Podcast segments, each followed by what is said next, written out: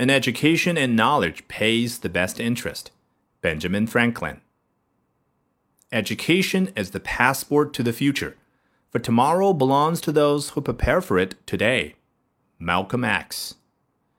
The roots of education are bitter, but the fruit is sweet. Aristotle. Live as if you were to die tomorrow. Learn as if you were to live forever. Mahatma Gandhi. Education is not the filling of a pail, but the lighting of a fire. W.B. Yeats. A person who won't read has no advantage over one who can't read. Mark Twain. Learning is like a rowing upstream. Not to advance is to drop back. Chinese proverb.